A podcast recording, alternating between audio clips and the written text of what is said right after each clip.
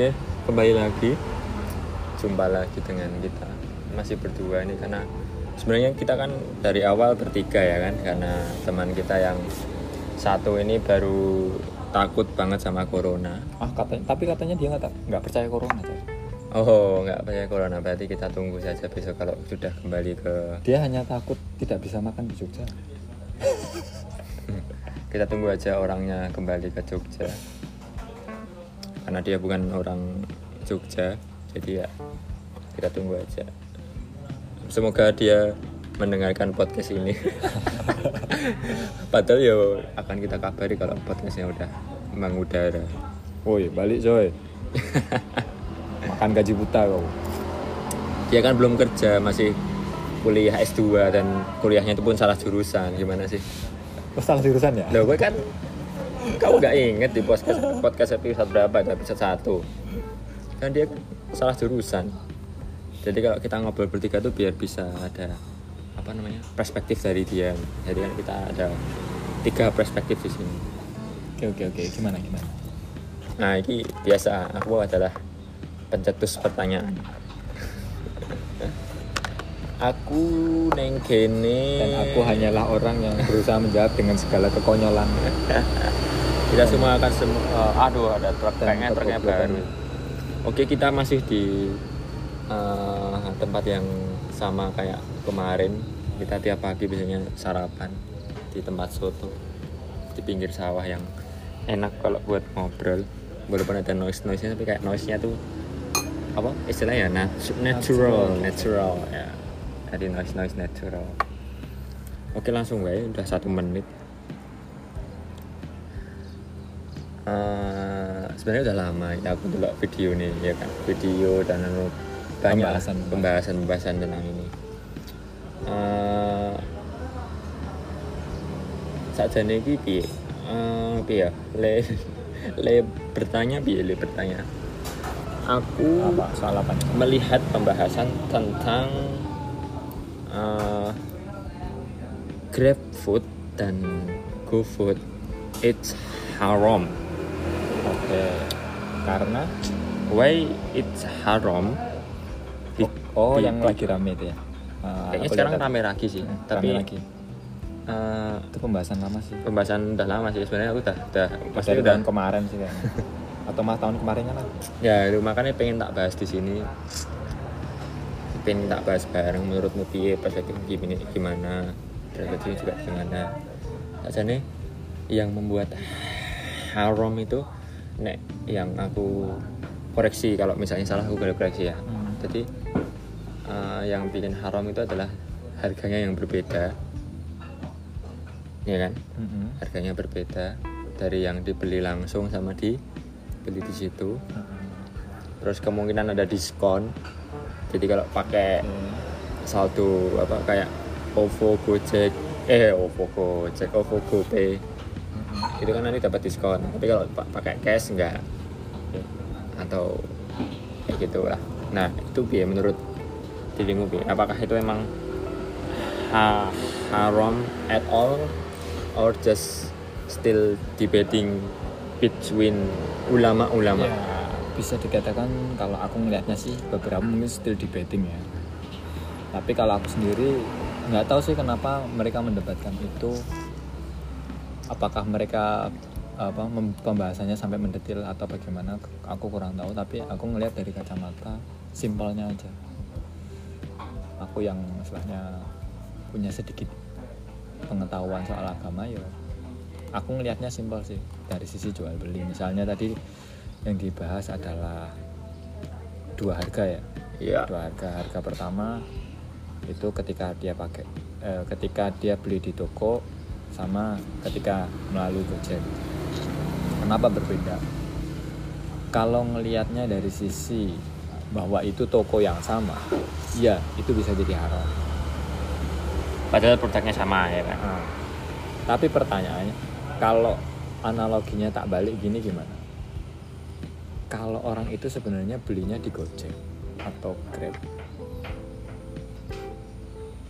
terus si Grab atau Gojek ini beli barang ke warungnya. Kalau kayak gitu kan berat, berarti sudah membeli produk yang sama Mhm. hanya di dua toko yang berbeda Ya, dua tempat yang berbeda. Ah. yang satu emang pusatnya yang Mhm. satu itu resellernya Iya, betul.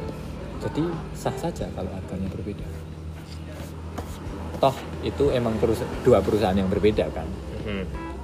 mereka bermitra mereka bekerja sama jadi tidak bisa dikatakan bahwa karena aku bermitra dengan kamu terus ketika ada orang beli produkku itu melalui kamu berarti dia beli kepadaku enggak Ya, oke. karena full kesan ketika dia beli ke kamu ya full tanggung jawabnya ada di kamu. Iya, setuju sih. kasarnya dia dia nggak mungkin dong komplain ke tokoku gitu. komplainnya tetap lewat kamu dulu Iyalah. dari kamu kamu nyampein ke aku Iya, betul. alurnya tetap kayak gitu Iya. Nek. itu kalau dilihat dari dua harga Hmm. terus kalau misalnya oh, diskon kalau pakai OVO dapat diskon kalau Cash. kalau cash nggak dapat diskon tapi kan tetap harganya sama kan Harganya sama. Yang Harga bedakan- awal yang sama. beda kan cuman cuman kalau kamu pakai OVO kamu Mhm. bakal dapat voucher Heeh. Ka- tapi kalau kamu nggak pakai OVO ah. kamu nggak dapat voucher otomatis kamu harus bayar full. Ya. sah sah saja sih kalau itu kan marketing toh. Maksudnya aku sebagai penjual aku boleh dong kasarnya aku boleh kok menjual. Tidak ada patokan bahwa aku harus menjual untung segini atau aku menjual rugi itu nggak ada larangan. Yang penting aku sama pembeli itu deal. Harganya sekian. Oke. terus secara pembayaran pun istilahnya yang apa ya yang digunakan membayar itu sama yang digunakan membayar itu sama hanya saja kalau kita memenuhi syarat kita akan dapat diskon Iya. heeh. cuman itu doang Iya, betul. Nek aku melihat dari secara sistem yang dia mereka buat eh, user flow yang mereka buat dan aku apa istilahnya? Eh, aku kembali lagi ya agama sebagai patokan. Nah, bukan pak bukan pembenaran. Pembenaran oke. Itu kuat yang episode sebelumnya. Aku masih ingat. Jadi nek secara sistemnya ya aku masih itu ya nggak ada yang wrong di sini at Aku- least kalau misalnya gini bi nah, aku kamu pernah sebagai seorang ini ya aku apa, aku pernah anu sih yang jadi UX designer yang rancang satu program Oke, aku pernah eh, ngobrol atau eh, apa ya, pernah membahas ini sama temanku sebelumnya. Jadi eh, kenapa kok nggak boleh diskon? Gitu. kesannya Kenapa kalau nggak boleh eh, apa ada perbedaan harga di situ? Baik lagi, eh, mungkin karena dia belum paham sistem yang berjalan di situ atau uh, ya karena aspek yang maksudnya uh, aku nggak tahu ya apa perspektifnya dia tuh dari mana kan nggak tahu. Cuman yang aku tangkap tuh uh, kita harus menghindari diskon dan sebagainya itu karena kita nggak tahu tuh kenapa kok harganya bisa beda di situ dan uh, itu tuh dipotong pakai uang apa uang haram kah uang apakah uang apakah nah kalau dari situ pun uh, kalau aku sendiri tuh udah punya jawaban sebenarnya ya kan nah kalau dari dirimu apa? Oke, kasarnya gini, kenapa eh, ketika lewat apa tadi GoPay GoPay itu harganya lebih murah? ya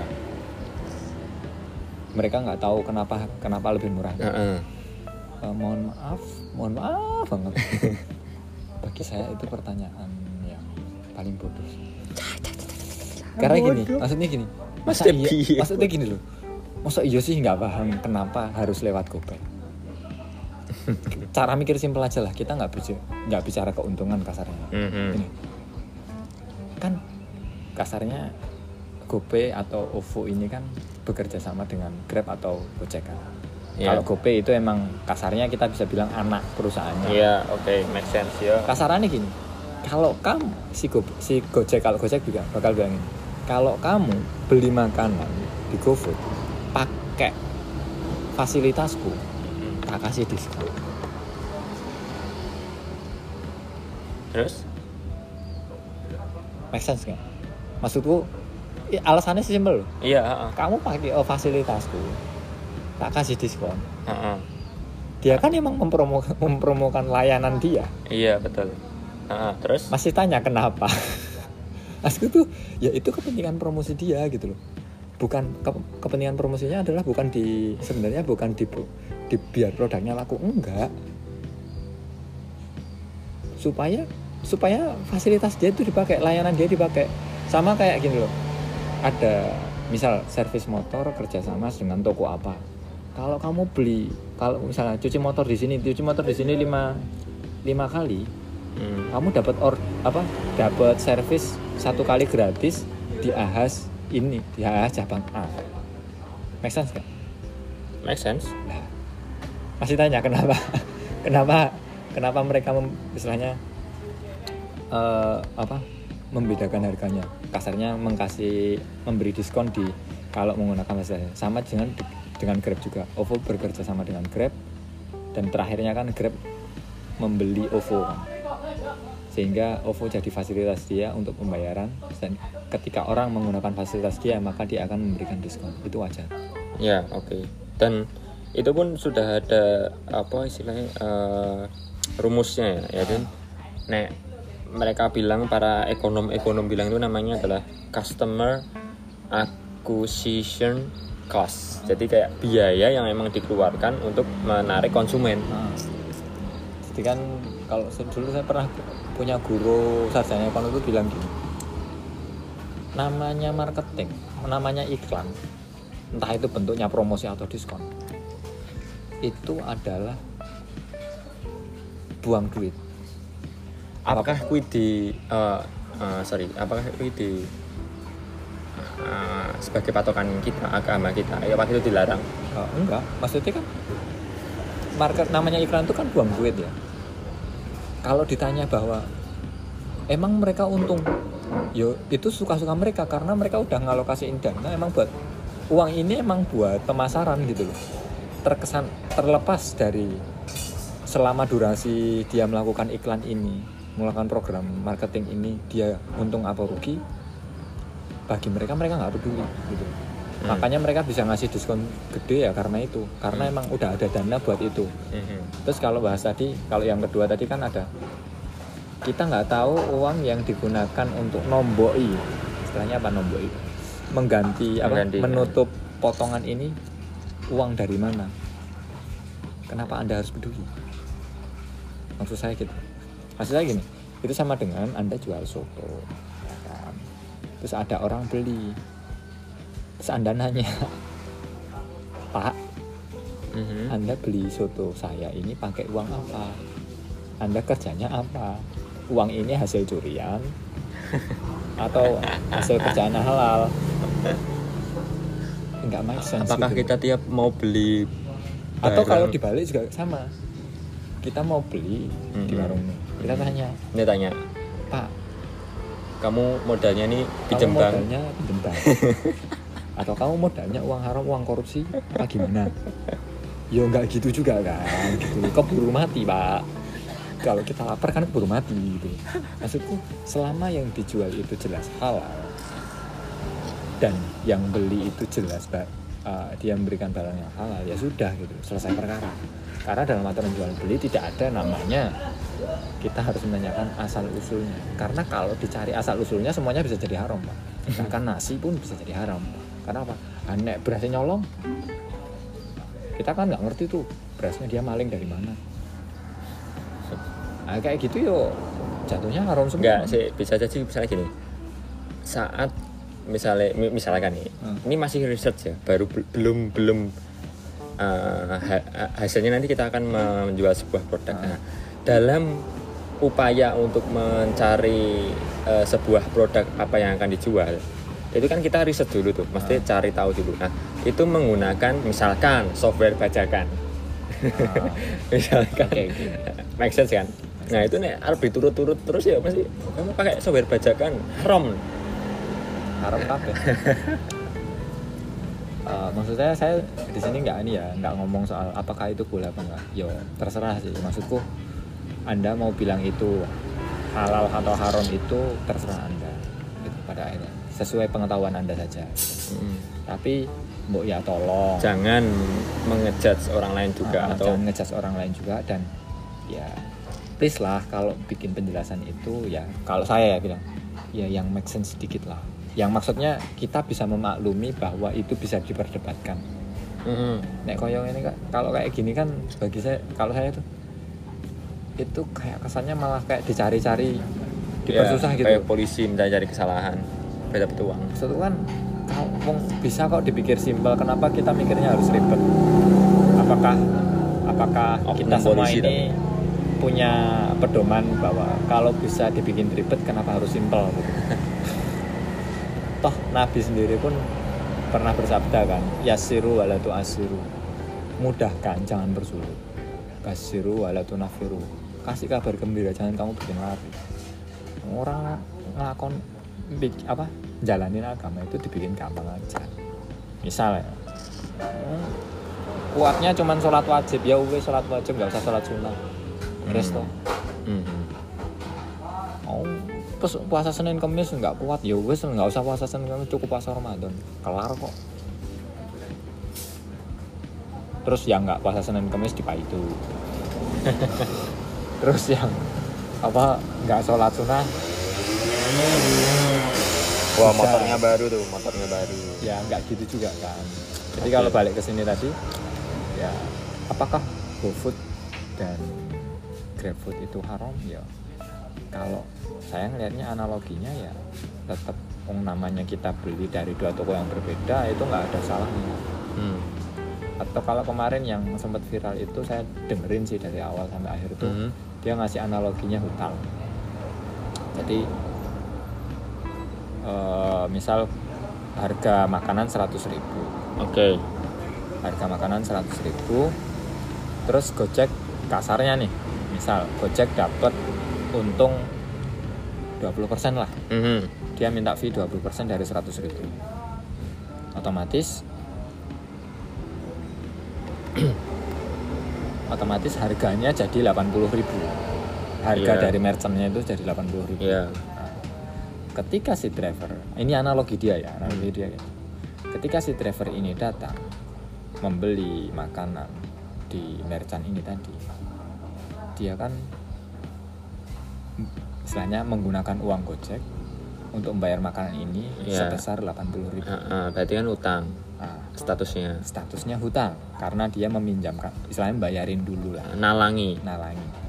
Jadi si Gojek ini ngasih pinjaman ke customer terus ketika driver Gojek ini balik ke customer ngasih makanannya customer tetap harus bayar 100.000 ribu. Mhm. menurut dia yang 20.000 ribu ini adalah bunga atau riba. Kan tadi pinjamnya 80.000 ribu kok dikembalikannya 100.000 ribu? Ya kalau anak tadi kalau bilang tadi kalau analogi apa kalau nyari-nyari kayak gitu semuanya salah. Ya kasarnya ya analoginya emang tuh nggak ada salah sih aku. Bisa juga dianalogikan seperti itu. Tapi kalau analoginya tak bikin lebih sederhana gimana? Bahwa sebenarnya kamu tuh beli ke Gojek. Kamu beli makanannya itu ke Gojek. Ya betul. Emang cuman posisinya adalah pre-order. Gojek ngubungin karena dia reseller dari warung ini. Dia nyuruh pegawainya untuk ngambil. Mhm. setelah di- dia ngambil diantar ke tempat sudah customer bayar 100.000 ribu. Selesai Ya. perkara. Artinya memang di harga, harga merchant ke Gojek adalah 80.000 ribu benar. Tapi harga Gojek ke customer tetap 100.000 ribu ya beres Oke. Perlu di kalian ketahui juga tadi aku sempat ngomongin CAC itu apa ya kan. Jadi CAC itu adalah biaya yang dikeluarkan perusahaan untuk menggait pelanggan baru ya kan gitu. Jadi nggak apa ya istilahnya dalam ilmu ini pun udah udah wis ono loh di sini Ah. udah udah ada dan nek misalnya pengen dianalogikan untuk uh, service yang lain ada banyak misalkan eh, contohnya kalian pergi ke suatu tempat bingung nih mau nginep di mana Oh. ada tuh aplikasi di situ Traveloka, Peggy-Peggy, Booking.com, Airbnb. Mereka semua harga yang ada di situ berbeda atau malah ada yang sama juga atau malah ada yang lebih murah dari harga kalau langsung datang. Langsung datang. Apakah itu haram? ya enggak juga. Maksudku kan yang kita hubungin kan kita tidak menghubungi langsung ke Ya, apa pihak pihak penyedia jasanya ya. Tapi kita menghubungi lewat orang lain. Ya, kasarnya kita menghubungi lewat maklar. Ya sah sah aja. Maklar mau ngasih harga berapapun gitu. Mhm. Wong namanya beli lewat maklar yo jangan harap kamu punya dapat harga sama. Enak kamu dapat harga sama apa gunanya maklar Ah, kan dia- mereka juga cost biaya Iya. marketing, lah cost emang biaya. mereka ini apa? Sos Emang nggak juga. komunitas. Kan nggak juga gitu loh maksudku. Komunitas sukarela. Ya berarti kan pada dasarnya podo kan analoginya itu. Iya mungkin mungkin loh ya orang atau tapi ya nggak tahu sih aku nggak akan menyalahkan juga. Mati dari perspektif gua kok se- sampai segitunya tuh mati sistem baru terus di judge seperti ini. Dari perspektif dia yang seperti itu itu ada banyak hal sih sebenarnya. Maksudnya eh, bisa karena saking berhati-hatinya. Ini kalau mau husnudon ya kasarnya mau berprasangka baik adalah mungkin saking berhati-hatinya oh ya menghindari yang tidak jelas ya apa istilahnya? Eh, menghindari hal-hal yang subhat. Nah soal tidak jelas. Itu mending dihindari ya. oke gitu kan. Tapi kan namanya menghindari itu tapi tidak, ya jangan me tidak perlu maksudnya tidak perlu terus harus menyalahkan orang lain gitu kan. Ah, ya ya Tapi aku kalau sampai- setuju. apa ya oke kita emang menghindari subhat kita nganggapnya haram biar aman biar nggak kena kasare lah nggak kena ini. Ya udah tinggal nggak usah pakai. Atau toh anda juga harus sadar bahwa ada banyak orang yang masih memboleh masih itu kan apa ya masih diperdebatkan. Kalau emang kita bicaranya itu adalah majelis ilmu ya harusnya kan dijelaskan secara berimbang.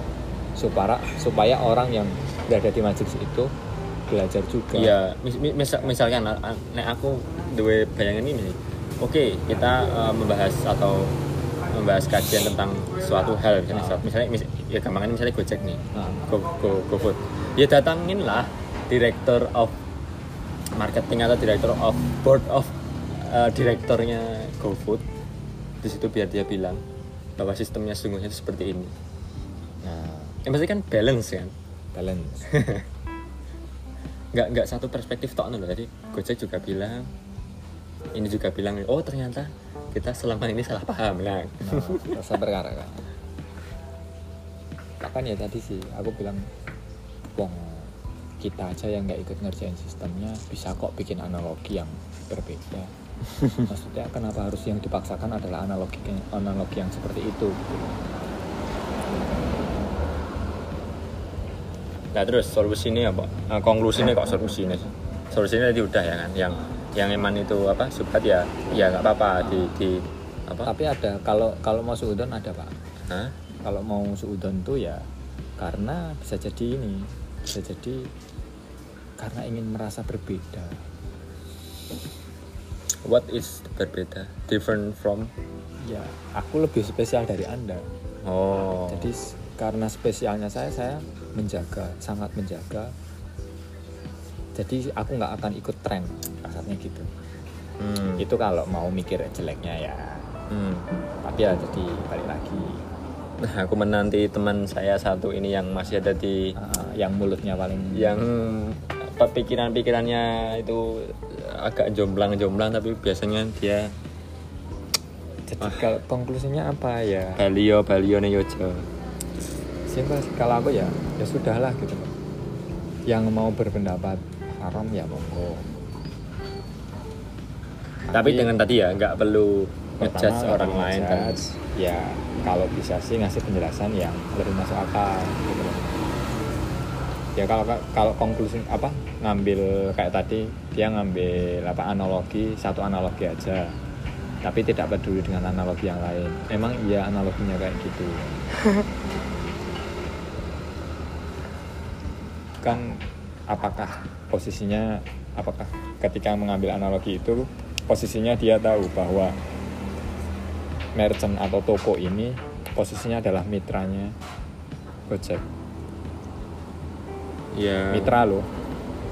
Mitra itu kan berarti dua perusahaan yang bekerja sama bekerja sama. iya. Artinya dua perusahaan yang Iya. berbeda. Perusahaanku pun juga bekerja sama kok. Ah, maksudku? Emang di sana ada 20% emang benar Ah. 20% di sana ngambilnya. Jadi kalau kalau dua perusahaan yang bekerja sama kalau kamu pesennya ke bukan perusahaan intinya wajar dong kalau harganya berbeda. Mhm. ya. toh meskipun dalam prakteknya emang kalau harganya 100.000 ribu akan dinaikin jadi 120.000 ribu kan Mhm. untuk mengcover 20% untuk tadi. mengcover 20% ya. Karena si toko tidak mau mengganti harganya. Ya. Gitu kan dan itu juga ya hal yang wajar. Ah, hal yang wajar maksudku make sense semua ya itu wong namanya kan kasarnya kalau aku bilang kan berarti kan si Gojek ini kan reseller ya Iya. dia hanya reseller dan kalau kita bicara nih di toko online ada loh sistem dropship iya dropship nah, betul ambillah Loh, tapi kan Gojek itu perusahaan gede ya terserah mau bilang perusahaan gede Hei, tapi si, kalau si, sebentar, sebentar. Aku jadi kepancing nih. Gojek itu perusahaan gede ya kan? Oke. Uh-uh. Nah sekarang analogi ini nih. Hampir semua perusahaan besar sekarang itu nggak punya produknya. Paham iya, sistemnya dropship semua gitu kan Enggak, iya analoginya hampir sama kayak Uh. dropship. Misalkan Airbnb, apa mereka punya hotel? enggak Tokopedia, apa mereka punya toko-toko semua itu? enggak Traveloka, apakah mereka punya KAI? Nah, tidak juga Apakah mereka punya hotel-hotel sebanyak itu? Oyo, Oyo Ovo ya kan kok OVO tuh? Airi. eh Airi Oyo, apakah Airi. mereka punya? Terus Gojek itu sendiri, apakah mereka yang memiliki semua motor-motor yang ada di jalan? Aku jadi Ya, kepancing. maksudnya eh, itu hal sistem yang kayak itu kan ya emang beda sih kalau maksudnya nggak bisa dianalogikan seperti itu gitu karena dalam Islam sendiri kan bukannya sistem jual beli itu sederhana banget ya. Sederhananya gini. Ada barang ada uang kasarnya atau hal yang di mau Mau ditransaksikan. ditransaksikan ya. Keduanya sama-sama setuju. Ikhlas, ridho, dan keduanya sama-sama menerima. Ya nerima. selesai. Dan harganya sesuai udah selesai sebenarnya. Maksudnya sesuai ya setara gitu. Misalnya emang harganya 100 100 ribu ya dibayar 100 ribu enggak kok terus jadi 150 ribu enggak Hmm. kalau emang sistemnya barter ya itu harus setara Oh ya, ada fitur baru saja nih, neng Go, Go Pay, apa Pay Later. apa letter Nek menurutmu kuwi piye? Ah, aku jelaskan dulu sistemnya ya. Pay later di sini adalah eh, kamu bakal di cover eh, dengan limit eh, sekian sesuai dengan grade-mu. Jadi kak misalnya kamu ah, aku pernah nyoba karena kan aku eh, biasanya riset kan riset oh cara penggunaan fitur baru ini kayak gimana. Aku bisa nyoba. Jadi di situ eh, waktu itu aku di cover hanya 100.000 ribu ah, ya kan? dengan awalnya gratis ya tanpa ada biaya awalnya gratis jadi kayak aku di cover 100.000 ribu saldo 100.000 ribu aku buat belanja atau beli GoFood atau eh, apa eh, atau cuman apa namanya sini? GoRide dan sebagainya. Sampai sejumlah 100.000 ribu di cover oleh Gojek dan di situ udah ada tulisannya tenang eh, mitra dan merchant pasti kami bayar. Tapi dengan catatan gue mau kita harus bayar di akhir bulan. Oh Eh, nek, utang. nek utang istilahnya. Nek ora bakal ono dendane. Mm-mm.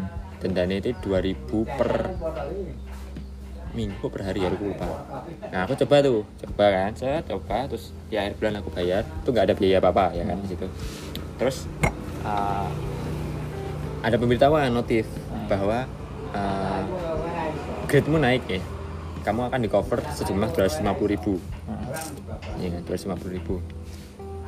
Oke, aku nyoba dong, kan fitur baru kan. Oke, aku nyoba limitnya tak pol ke. Di situ ada tambahan 3000 di awal emang udah ada keterangannya. Kalau bulan ini kamu menggunakan pay letter kamu setuju akan ada biaya 3000 Ah, biaya biaya 3000 ini sekali bayar. Paham nggak? Jadi kasarnya 253 ribu lah ya. Iya betul. Bayarnya. 250 bayarin tapi kamu cuman bisa menggunakan 250 ribumu untuk belanja loh ya. Nah, terus di akhir bu sampai kue wis kabeh ya mis- misalkan nih 250 ribu itu eh, udah aku gunakan. Terus udah aku bayar di tengah-tengah bulan misalkan. Berarti kan saldoku balik nih kan 250 ribu lagi kan? Nah kamu tidak perlu bayar 30 ribu lagi karena 3 ribu lagi itu hanya dibayarkan satu bulan sekali. Paham? Ah paham paham, paham. paham kan? Nah nek aku arep nganggo meneh 250 ribu nek meneh kuwi aku ora perlu bayar 3000 meneh karena aku wis bayar 3000 di bulan ini. Kamu hanya perlu bayar sing tak utangi kuwi mau 250 ribu atau piro. Nah di akhir bulan tetap engko ditagih nek misalnya kowe ora bayar tepat waktu engko no pecah sih biaya, jadi kuwi. kasarannya misal 250 ribu itu kamu dalam sebulan itu kamu duakan kali dua lah. Heeh, kamu gunakan kali dua berarti kan 500 ribu. Heeh. bayarnya meng 3000 asine jadi biaya tambahannya. biaya tambahnya tetap meskipun tagihannya 500 ribu biaya tambahnya cuma tetap tetap tiga ribu. sebulan tapi nek di akhir bulan kue ra bayar bayar utangmu kuwi kuwi beda perkara ya denda. Itu bakal didenda nah kalau didenda eh, kayaknya semuanya akan bicara bahwa itu riba ya. Mhm. dan kalau Terus yang 3.000 3000 ini? ini hal yang wajar kalau diperdebatkan. Meskipun tipanya ke makro sebenarnya. Hmm, paling oke. aman gitu paling aman di ini makro. Emang. maksudnya ya itu barang subhat ya memang. Mhm. maksudnya akan banyak yang mengatakan bahwa ini bisa dikatakan termasuk riba. Sama ketika kita bicara eh, di apakah ketika kita menabung di bank syariah itu benar-benar bersih? Enggak juga. Bagi hasil itu bisa dikatakan itu bagi hasil. Tapi akan beberapa orang ketika melalui kajiannya itu nggak bisa dikatakan bagi hasil. Itu tetap jatuhnya tetap bunga. Karena kalau menurut mereka ya aku aku nggak mendalami. Cuman yang tak dapat adalah gini.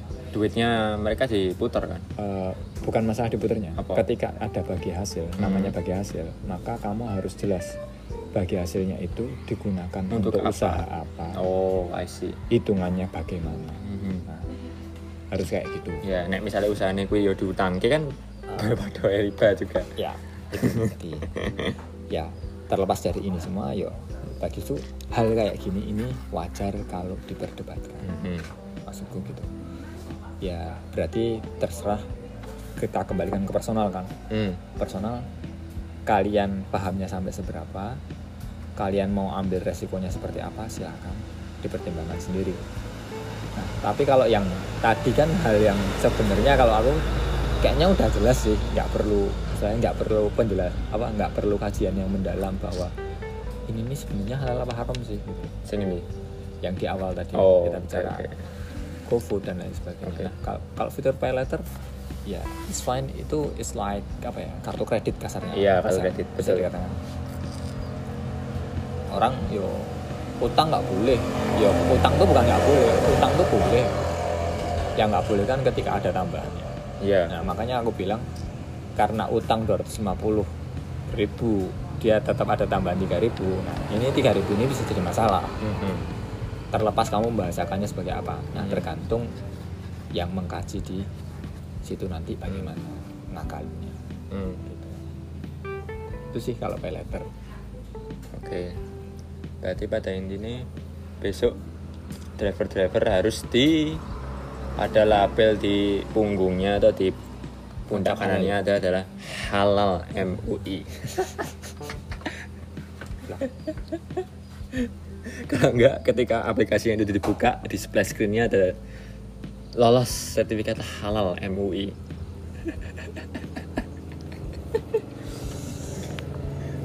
jadi sama sih balik lagi ya kalau bicara ojol tuh ya sama ketika ada orang yang bicara bahwa yo ngojol boleh apa enggak? Yo balik lagi boleh apa enggaknya terserah gitu kan toh beberapa ulama membolehkan beberapa ulama ya enggak ya kalau kamu pegangannya adalah goncengin cewek enggak boleh yo bakal jadi perkoro gitu kan.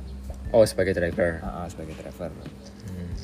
ya sama sebagai apa, oh iya customer iya. juga kan. Iya iya nek gue ya kalau pendapat kalau anda megang pendapat itu tapi kan pendapat itu yang paling kuat yo terserah itu kan paling kuat menurutmu. Mhm. faktanya ada beberapa ulama yang tetap membolehkan ya sudah gitu.